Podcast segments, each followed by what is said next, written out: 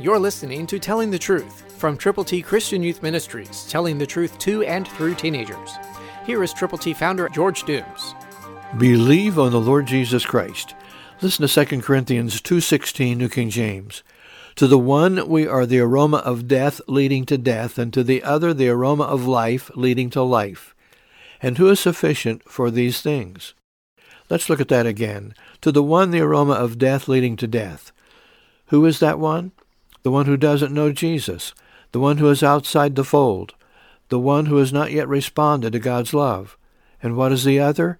The aroma of life leading to life. For the Christian, others are that sweet-smelling aroma from God. But we have to be the ones to go with the gospel to people. Who is sufficient for these things? God is, through you and through me. And so we need to reach out.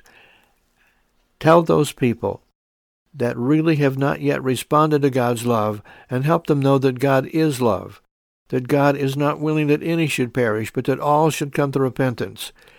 And as a Christian, the other believers, we need to have fellowship with one another, and then go with the gospel to those people who need to know him, whom to know aright is life eternal.